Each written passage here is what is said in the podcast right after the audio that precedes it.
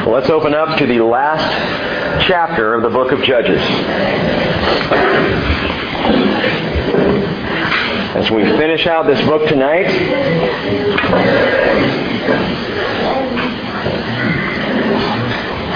this will be the eighth book that we have studied in the last three and a half years at the bridge. Seventh in the Bible, but you throw in the book of Revelation, and we've covered eight. And that excites me. I was going through kind of reorganizing. We have a website that's going to be coming up hopefully within the next couple or three weeks Hopefully by fall at the latest, the, the website will be running, and, and all the teachings that, that we've had over the last three and a half years will be downloadable on MP3. You can just click on it and listen to it, and don't have to wait for CDs or anything like that. And, uh, and I'm excited about that. I was going back and I was looking at, at all the different teachings, trying to get a numbering system so people can say, you know, I just I want this teaching number or that teaching number. And, and it's so amazing to me to think about all that the Lord has shown us and, and where, where we've been in the Word and where we're going in the Word. I want to encourage you once again that though we finish out the book of Judges with uh, somewhat of a, dis- uh, degree of, of dissension and strife and despair, we head right into the book of Ruth, which is a love story. It's a wonderful book. In fact, Sunday morning we will start into Ruth. Next Wednesday night, we're going to attempt to do Ruth in one night next Wednesday night. Chapter 1 through 4 all at once in the study. And then the following Sunday, uh, we'll be Ruth some more. So we're just going to spend about a week, all told, Sunday to Sunday, one week in the book of Ruth. Then I'm going on vacation. And when I come back, we'll hit 1 Samuel and just keep plodding along and, and enjoying what the Lord has for us. By the way, I'm standing back from the stage here. If you, if you notice I'm back a little, it's just for the birds. I don't want them whiting out any of my notes. So.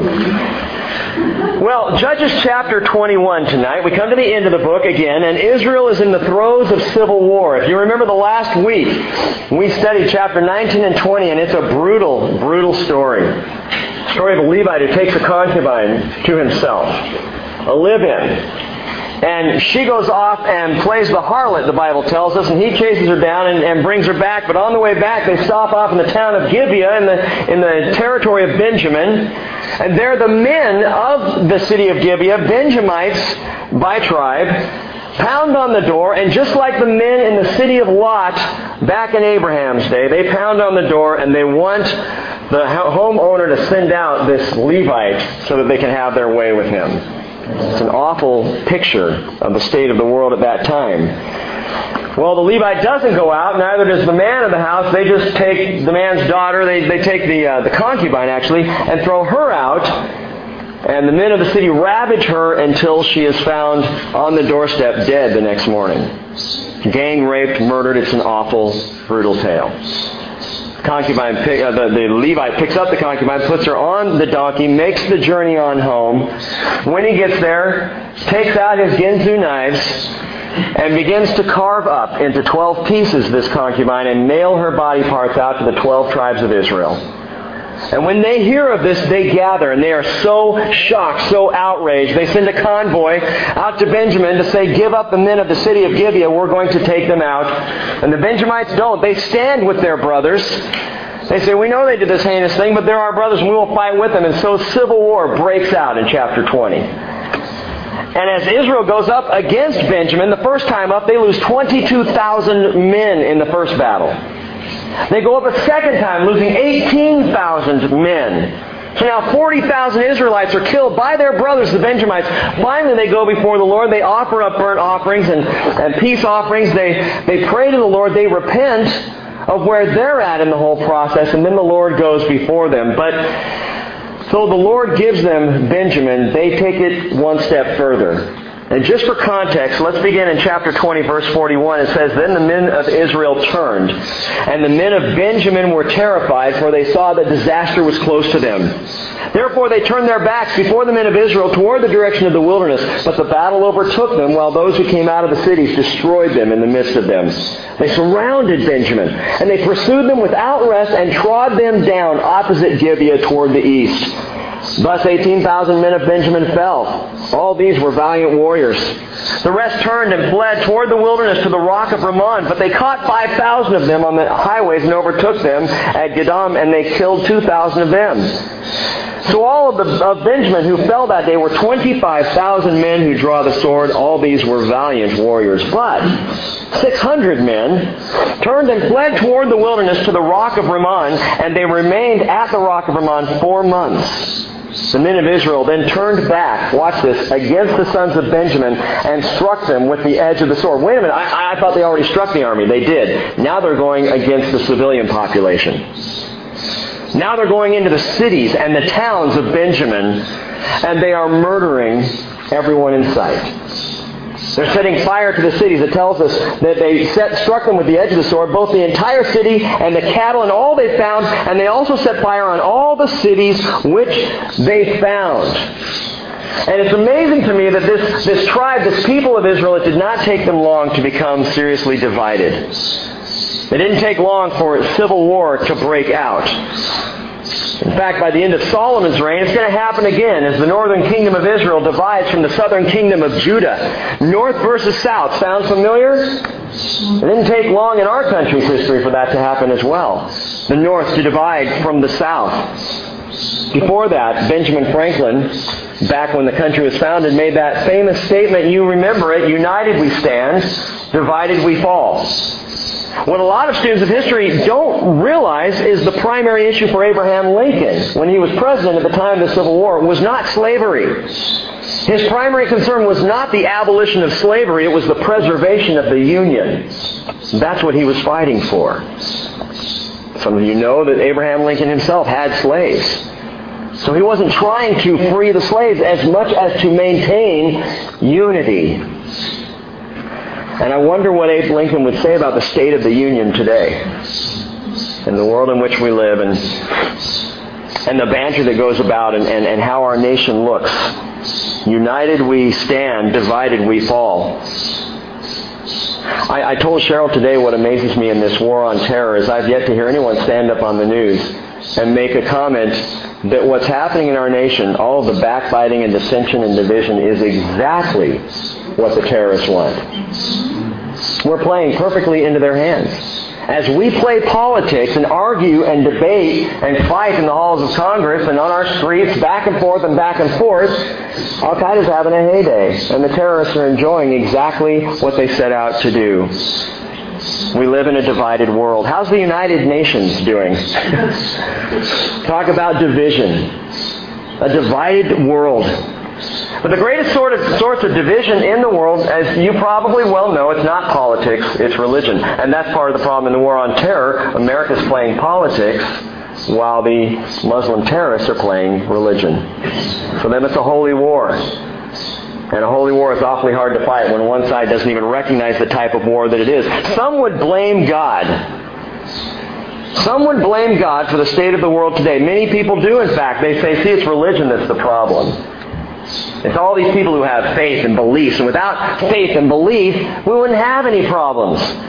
John Mayer, a young guitar player, singer, one that I like to listen to his music a lot. He has a song on his most recent album called Belief, and the whole idea is everybody believes in something. It's belief that divides us. If we just didn't have belief, it'd all be fine. You can go back to John Lennon. Remember he said, imagine.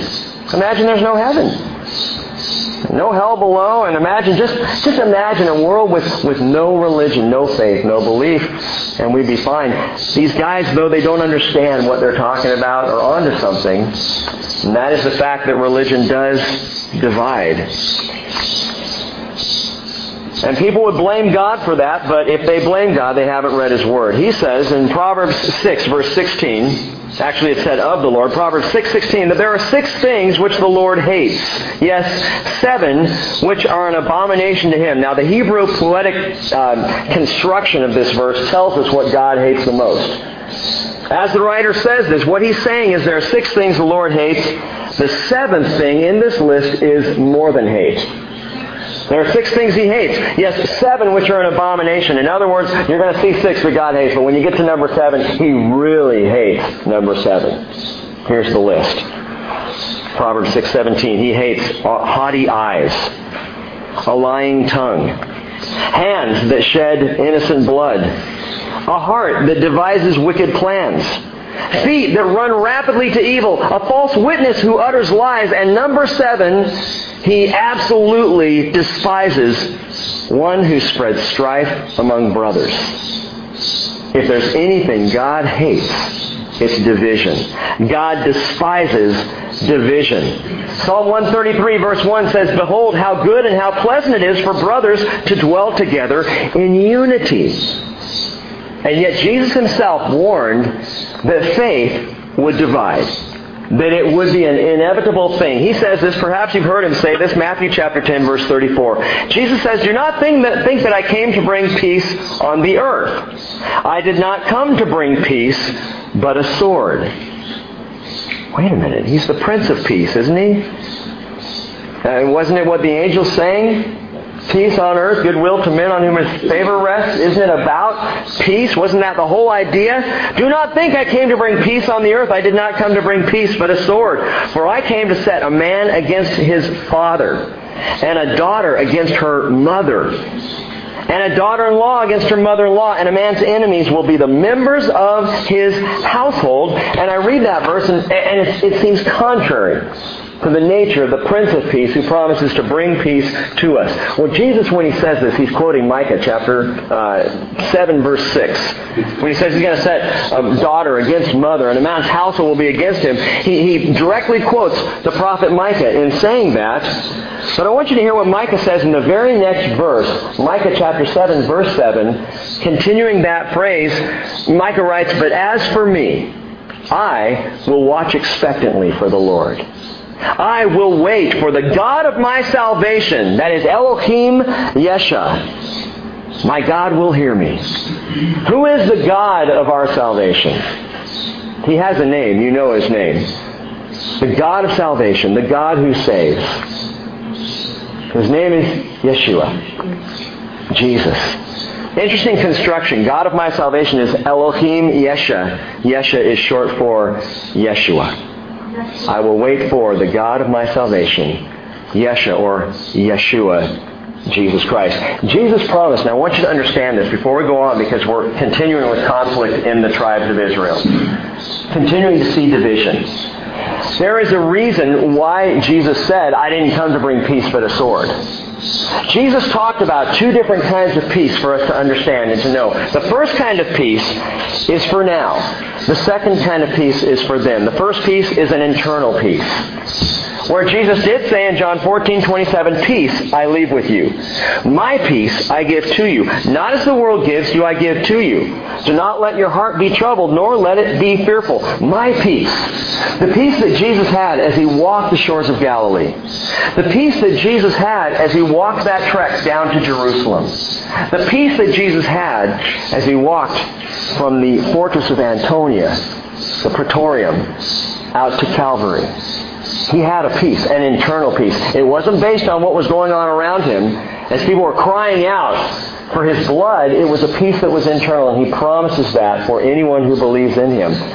No matter what happens in your life, you can have peace, internal peace. But Jesus said, don't think that I came to bring peace. I came to bring a sword. But Paul says, Philippians 4 7, the peace of God which surpasses all comprehension will guard your hearts and your minds in Christ Jesus. Your hearts and your minds. You will be guarded. You can have a special and an internal peace, even for those days of outward division and turmoil. But there's another peace coming. Because right now, as we well know, Jesus was right. He didn't come to bring peace, but a sword. That Christian faith does set a daughter against a mother and a man against the members of his own household. Some of you are very familiar with this. That the more you love Jesus, the more of an outcast you are in your family. That the more you, you try to live for Him, the more you see the, dis, the distinction between even some of your own children or brothers or sisters or mothers or fathers who do not understand your faith. And as a matter of fact, they are offended by your faith because your faith is in the cross, and Jesus said, Paul said, the cross is an offense. And so he didn't come to bring peace but a sword. The very result of having faith in Jesus Christ means that outwardly there's going to be conflict. There's going to be division. There are going to be those who just cannot abide the fact that you believe in this Jesus and there will be division. And so Jesus promised us an internal peace for now, but he promises, he guarantees an external peace, one that this world has never seen. An external peace for them. Isaiah 32:17 says the work of righteousness will be peace, and the service of righteousness will be quietness and confidence forever. Then my people will live in a peaceful habitation, in a secure dwelling, and in undisturbed resting places. And he's talking about Israel. And right now Israel is not undisturbed and there is no peace. And if you look at the land, right now the threat of war continues to rain down from Syria. This summer is called for. Will it happen? I don't know. But there's an awful lot of talk there's a lot of chatter that indicates, that Israel is expecting Syria to attack before the summer is out. They don't have that external peace, but it is promised to come. Isaiah 55:11. So will my word be, which goes forth from my mouth. It will not return to me empty without accomplishing what I desire and without succeeding in the matter for which I sent it. Why are you reading that, Rick? Because God's word is that peace will come and there will be success based on his word. He's not just speaking empty words, he's speaking the true word. And in Isaiah 55:12 he goes on and says, "For you will go out with joy and be led forth with peace." The mountains and the hills will break forth into shouts of joy before you, and all the trees of the field will clap their hands. And so there is an external peace, an absolute worldwide peace that is promised to come for then. For now, we have an internal peace. In the meantime, we know we've got the Spirit of Jesus residing within, who brings us peace no matter how rough it gets at work or at home or in the world. No matter how bad things may seem in Baghdad, we have an internal peace in Jesus Christ. Now don't forget that in all of that, even though there is external division in families, broken relationships, and marriages, and communities, countries, kingdoms, wars and rumors of wars, though all of that goes on, don't forget that God despises it. Don't think for a moment that He's sitting up there wringing His hands having fun with it. I had to remind someone else just last night, once again, that our God is not Zeus. Our God does not sit on a throne on high, toying with us, playing with us. I think I'm going to mess with Cheryl's day today and see how bad it go. Oh, because she's upset. this is fun. Look at how frustrated Danny is. I'm just playing with him now. Yeah. I gave him a job here and I'm going to pull it away. I gave her a relationship here. I'm going to pull it away. Let's see how they do. That's not our God. That's not how he functions. And yet, time and time again, I hear Christians speaking as though that's the way God is. Oh, God's just being hard on me today. No, He's not. Most likely your decisions are being hard on you today. But if not your decisions, then there's someone else you can blame, and his name is Satan, and he wants to make life difficult for you. But God is good.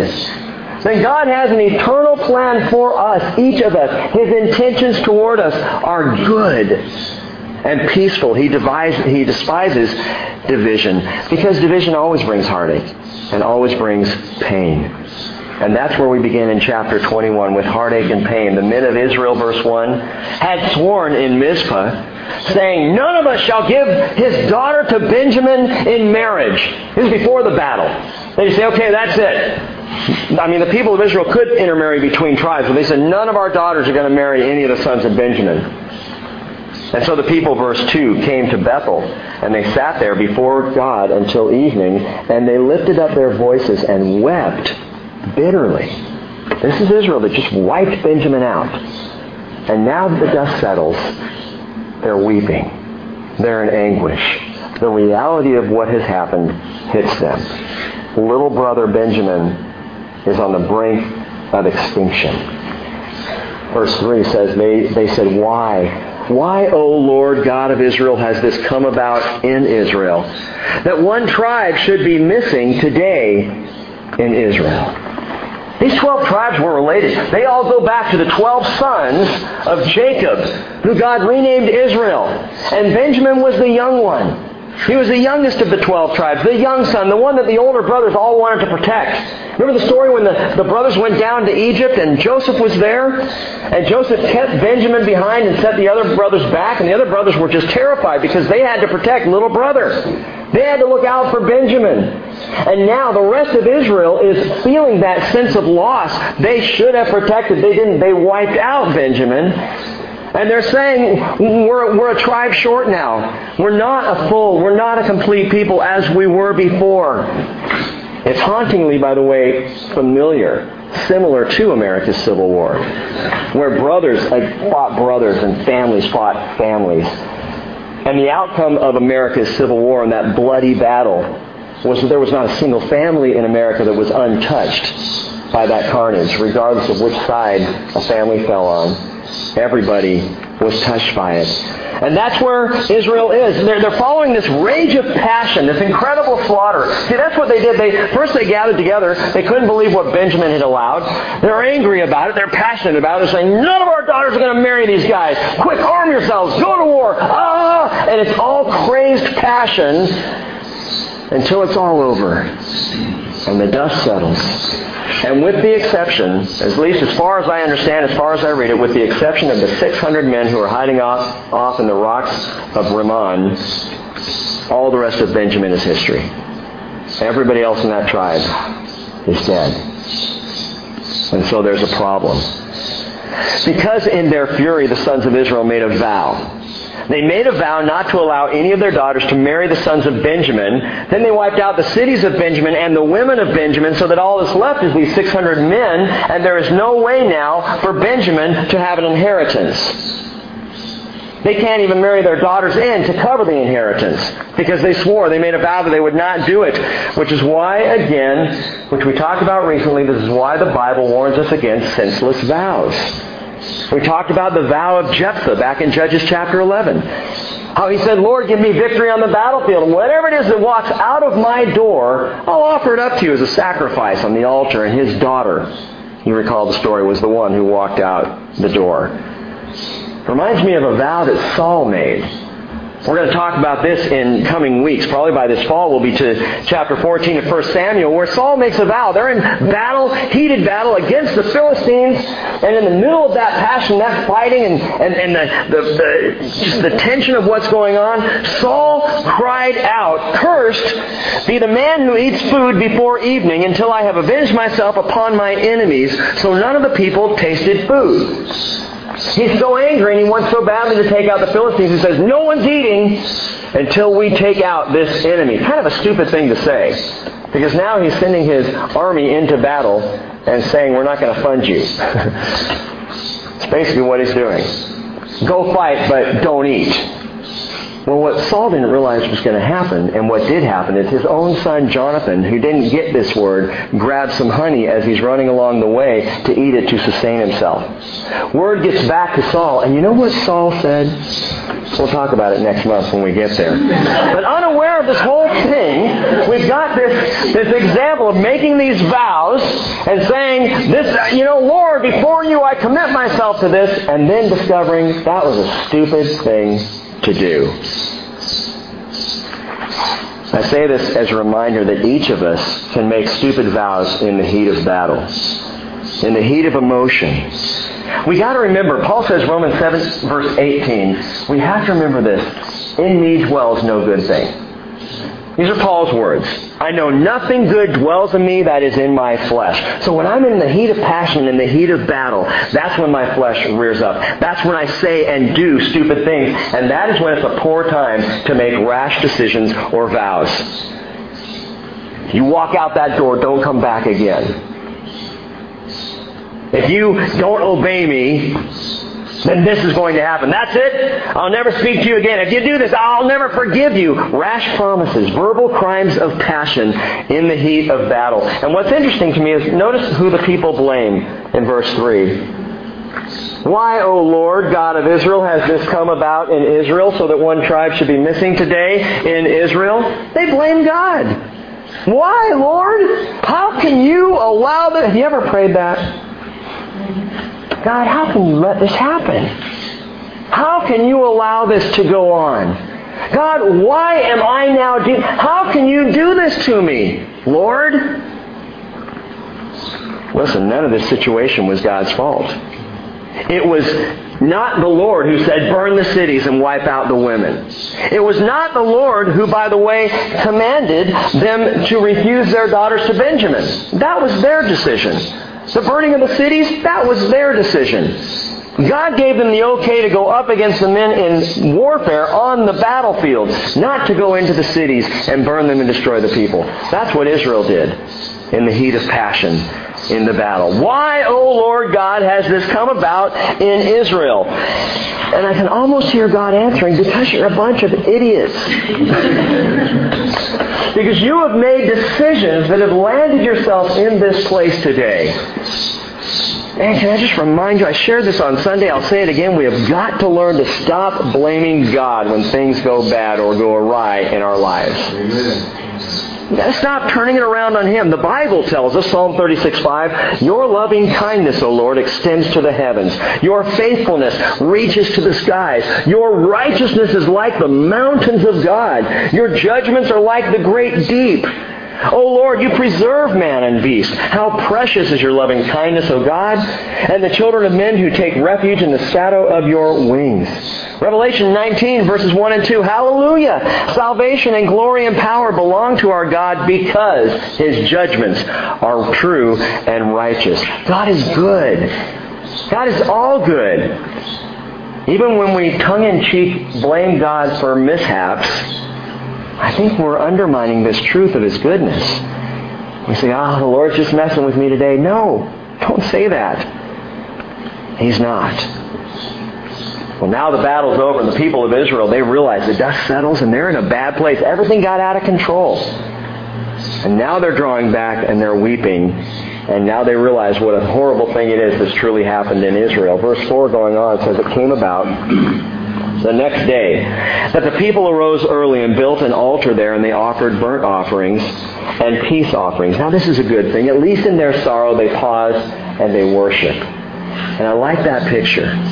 They offer burnt offerings. If you remember back in Leviticus chapter 1, burnt offerings are all about dedication to the Lord. You offer up a burnt offering to dedicate yourself. Leviticus chapter 3, they offered up peace offerings, and, Leviticus tells us the peace offerings were all about fellowship with the Lord. Dedication to and fellowship with the Lord, it's worship. They're acknowledging the lordship of, of God their Father over their lives. In the same way, the best place to go when you are in mourning, when I'm in mourning, when I'm, you know, reeling from division, from problems, from warfare, possibly in my own family or among friends, the best place to go is to worship. To bow down before the Father, to enter into fellowship, to rededicate yourself to Him again, and let Him direct your steps. Unfortunately, though the people of Israel do come and worship the Lord, offering their offerings, they do dedicate, they do have fellowship with, but they don't pause to listen to the Lord.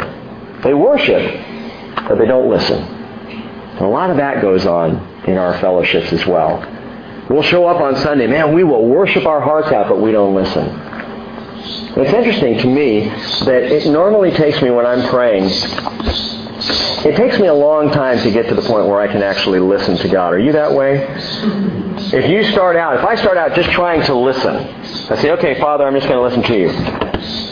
I find that within minutes, within seconds, I'm doing my list. I'm thinking of all the things that I've got to get done, and I'm ready to, to, to plow ahead. But when I take time and set aside time and begin to just pray and, and talk through things with the Lord, five, ten minutes, fifteen minutes, half an hour goes by, and you get to this place where suddenly you can pause and not speak and your mind's not racing.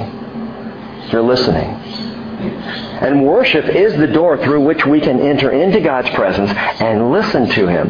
The problem is we'll start to worship, and like Israel, we'll get done worshiping and go, okay, now we got to get going.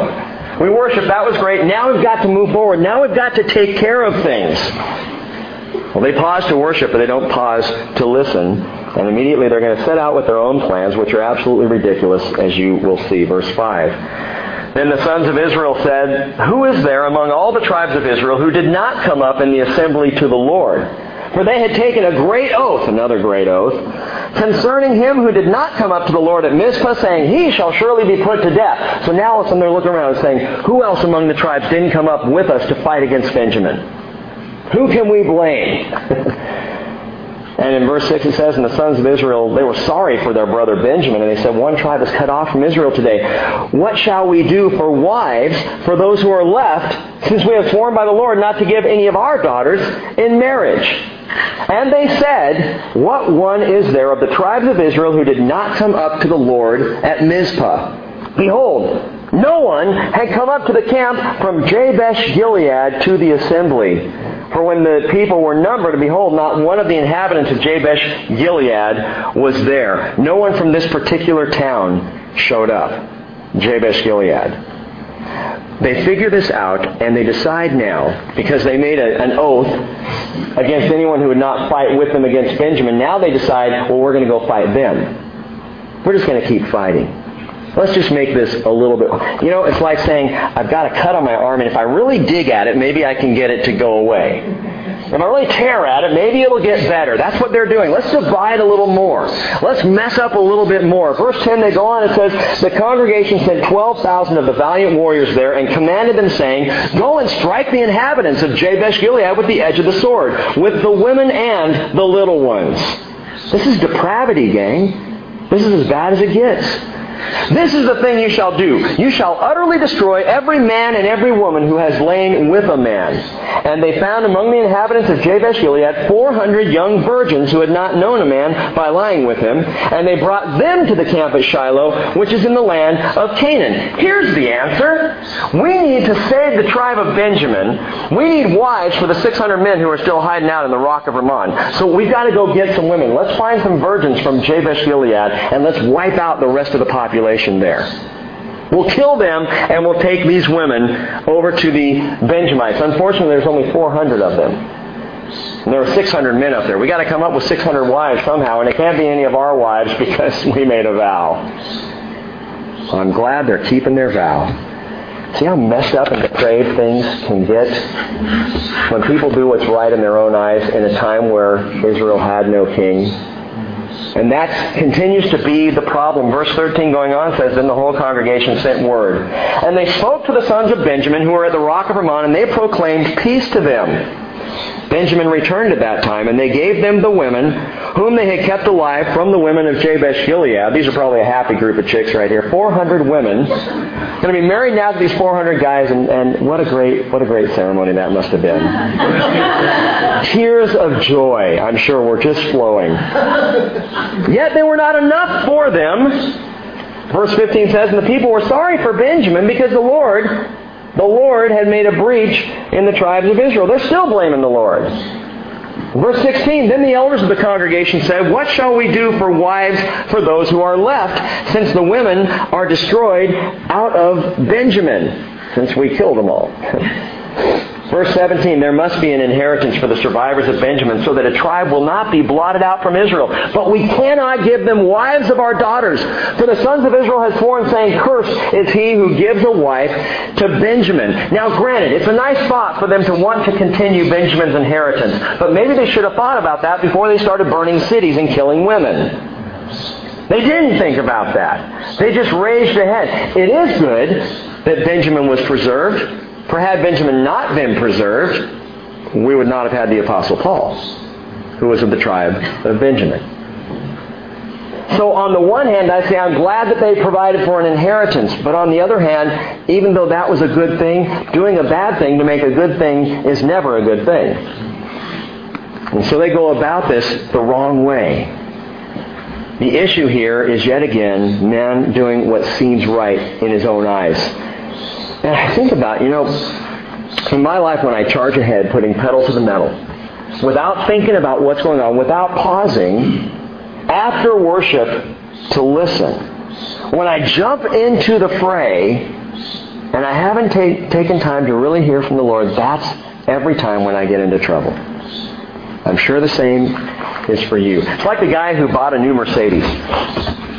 Perhaps you've heard this story. He got a beautiful new Mercedes. He's driving along. He's got the little hood ornament out there, and he's he's really proud of his new car, and especially the hood ornament. You know, he, just thinks the coolest thing in the world. And he's driving along, and he decides he wants to show off his car, so he pulls over and picks up a hitchhiker. Now this hitchhiker looks a little bit out of it and, and kind of sits down in the car and he's looking all around. Well, it's a really cool car. Well, you know. And the guy's driving along and he's just, yeah, it's my new Mercedes. And he's describing it to him. And the guy looks out on the hood and says, hey, what's that thing out there on the edge of the hood? The guy says, well, that, that's my viewfinder. You know, he's having a little fun with him. You know, he's playing with him. That's my viewfinder out there. See, that way, when I'm driving along, if I want to take somebody out, I just line him up with that thing and I can just roll right over. And the guy goes, really? He goes, yeah, watch this. And he sees an elderly gentleman crossing the road, you know, about a half mile up, and so he just runs it. He takes off, and they're going faster and faster, and the guy beside him is just white knuckling it, and the guy driving's laughing to himself because he knows, and he's not going to hit this guy, and he's going really fast. At the last second, when he's just about to hit him, he veers left and veers right to avoid him, but he hears a sickening thud. And he says, well, what happened? I, I thought I swerved to miss the guy. And the hitchhiker said, well, you would have, but I opened the door. Make sure we got him there. See, when you charge ahead without thinking, things invariably fall under the tires. Israel is acting without thinking. They're stepping out without pausing, without listening, without waiting. Waiting for what? Waiting for the Lord. They're not waiting on the Lord. Israel has given us some great example of what it's like not to wait on the Lord. Now, I'm not being just hard on Israel. The truth is, it's a problem of humanity.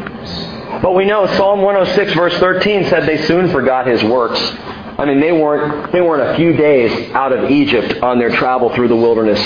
When the psalmist writes they forgot his works, they waited not for his counsel. They lusted exceedingly in the wilderness and tempted God in the desert. And he gave them their request, but sent leanness into their soul. And that to me, that is one of the most descriptive verses in Scripture. He gave them their request, but sent leanness into their soul. Psalm 106, 15. And so often that's what happens. I, I, may worship the Lord, but if I'm not waiting on the Lord, if I'm not listening to the Lord, He'll give me my request. He'll allow me to plow forward, but there's a leanness in my soul. It's not working the way, man, I, God, I was at worship Sunday and, and, and I've made some decisions this week and they're just going all wrong. He says, well, yeah, I gave you your request, but, but with your request, if you're not waiting on me, there will be leanness in your soul. Isaiah writes, those who wait for the Lord will gain new strength. They will mount up with wings like eagles. They will run and not get tired. They will walk and not become weary. Let me give you just a little piece of advice based on the scriptures here. When you don't know what to do, don't. When you don't know what to do, don't do. Don't do anything. Pray about it and wait. By far the best advice that I can give anyone, and I've actually given it several times in the last couple weeks, specifically, pray and wait. Pray and wait. I had a situation I can't tell you about right now, but I was counseling a guy and we're talking through some problems and a situation he's in, and it is a tough spot. And honestly, scripturally, any way he turns, there's not a right answer. Any way he turns will result in sin. And he's describing the situation he's gotten himself into, and as I'm, I'm thinking about it, I'm, I'm thinking, I, there's, I have no answer. I can't even point to Scripture for this guy because any advice or counsel I give him, even if it seems right, is un- unbiblical. And as we talked and I listened, I kept saying, God, what do I tell him? What do I say? How do I respond to this? Pray and wait. And as we got into this conversation, I, the, the thought even came, and I know it was the Lord, was very simply this. There's an answer here that you and I don't have. There's an answer that we cannot see, but God can. And so for now, pray and wait until He gives answer for the question at hand. Even if in our lives we cannot see, there is no way out of the situation I'm in, pray and wait. Watch Him miraculously open a door. Watch God make a way out that we never thought was possible. But we plow ahead. We rush into it. We call up from camp and say, Dad, I hate it here. I want to come home. As my son Hayden did this week. He just called? Not good? Okay, we'll talk about it later. He's having a hard time. We dropped them off at Camp Firwood, great Christian camp. Corey and Hannah went there, had a fantastic time two years in a row. We send Hayden off with, you know, all the fanfare, drop him off, and it's all great. See you later, son, and we drive off, and he's playing basketball with the friends, and the very next day, I hate Camp Firwood! I hate it here! Yeah, it is. Camp Granada. That's I'm thinking of the song. Hello, mother. And so he calls, he wants to come home, and, and what I told Hayden was pray and give it a day. Just pray about it and give it a day. Or two. or three. Jim and I met with a, a pastor this last week for a church that has just finished putting up a new building because we're looking at land and we're talking about building and you know we're going to get some information and some advice about how it goes and a couple of things I, I told Jim it was somewhat discouraging as we left there because the first thing he says is well you know everybody says it takes four years from when you start to when you finish a building four years until you can move in and he said, I didn't believe him, but you know, that was four years ago for us, and we just moved into the building. So plan on four years. I'm going, four years? That's longer than the bridge has even been here. Four years. And then the other thing he says is that 80% of all pastors will resign within a year after their building being completed. 80%.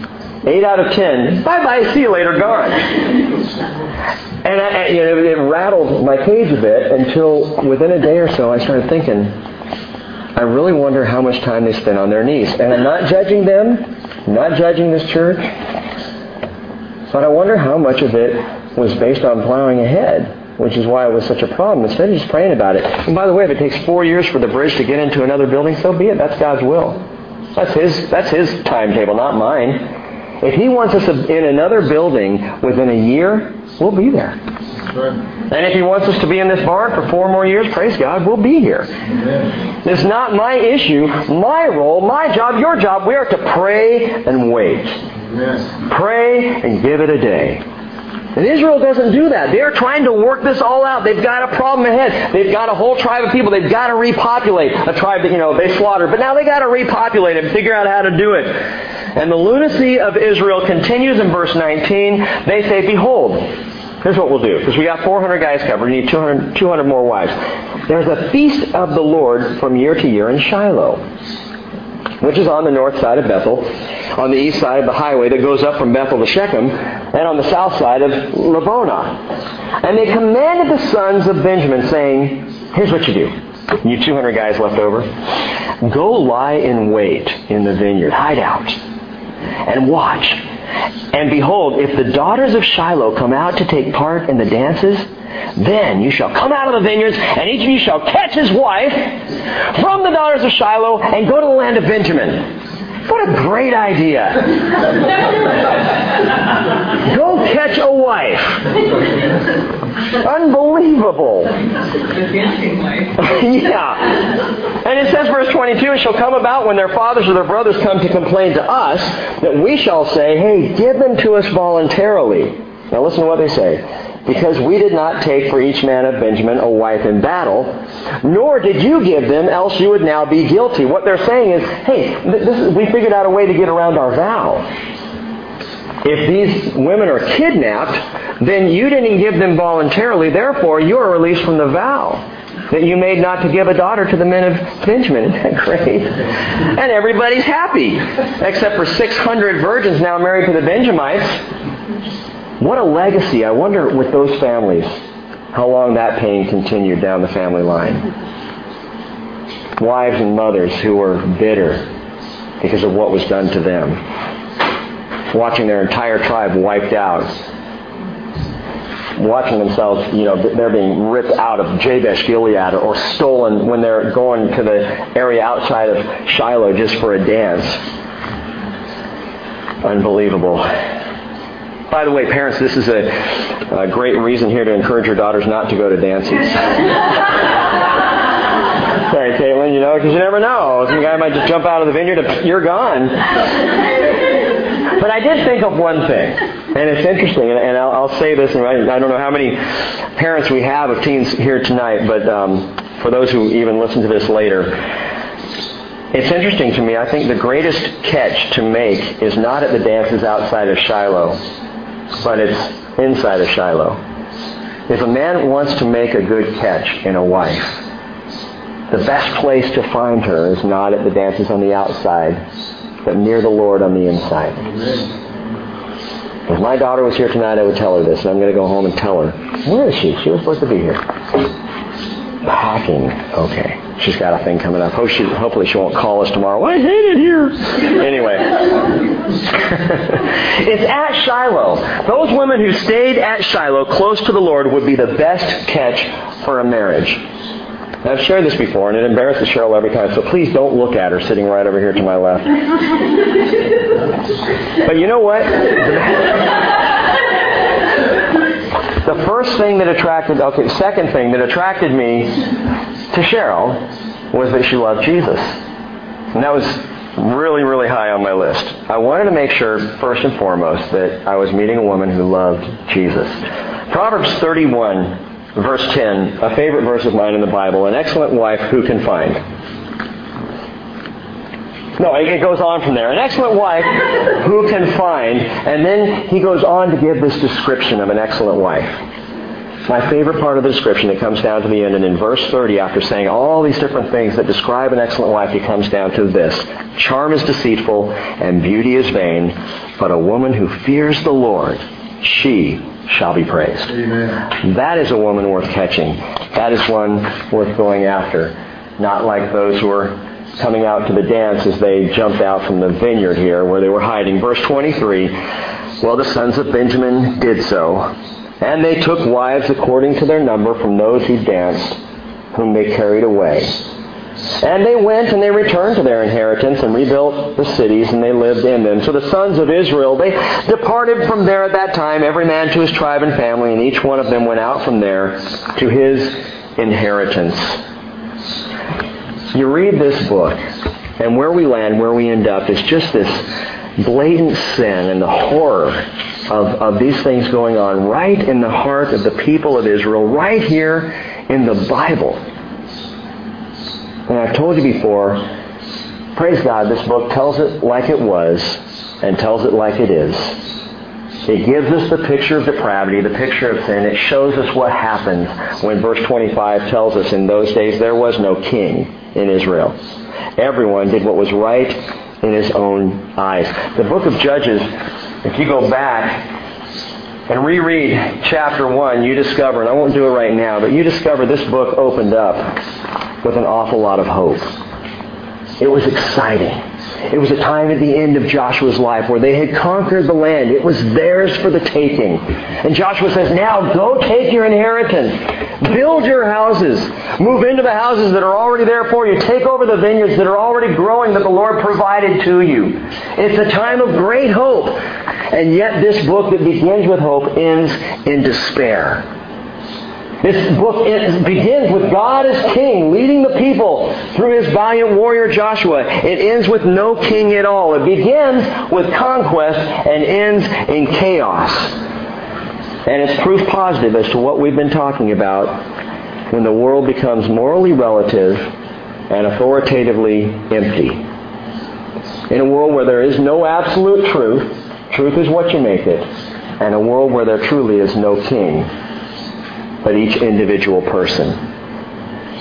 I praise God that in this world we have at least two absolutes. We have the absolute of the Word of Scripture. We have the absolute truth that is set before us that we can study and know and understand and seek and hear the will of God. The absolute truth of Scripture. And Jesus said in Hebrew, Hebrews chapter 10 verse 7, it's also quoted in Psalm 40 verse 7, Behold, I have come in the scroll of the book. It is written of me to do your will, O God. In the scroll of the book, it is all about Jesus. We have the absolute word of Scripture and we have the absolute authority of Jesus Christ who is the Word. We have our King. We have our truth. And it's not just our truth as opposed to any other truth out there. We have the King, we have the truth. And so Isaiah 55 tells us, My word, which goes forth from my mouth, will not return to me empty, without accomplishing what I desire and without succeeding in the matter for which I sent it. And you will go out with joy and be led forth with peace. The mountains and the hills will break forth into shouts of joy before you, and all the trees of the field will clap their hands. That is our hope. Praise God, that peace is coming. Let's all stand together and let's pray.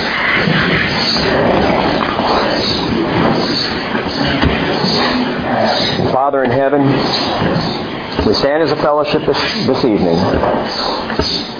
We stand on your truth. We stand on the authority of the Word and the absolute authority of Jesus Christ.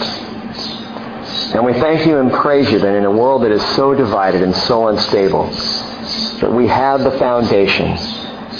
The Lord, as Paul said, no man can build on any other foundation. There's no other foundation which has been laid but Jesus Christ. And this is the foundation on which we build. With the pillars of truth found in your Word. Led by your precious Holy Spirit who guides us into all truth. And we pray you would continue to guide us in the truth and strengthen our faith, Lord Jesus. And it's in your name we pray tonight. Amen.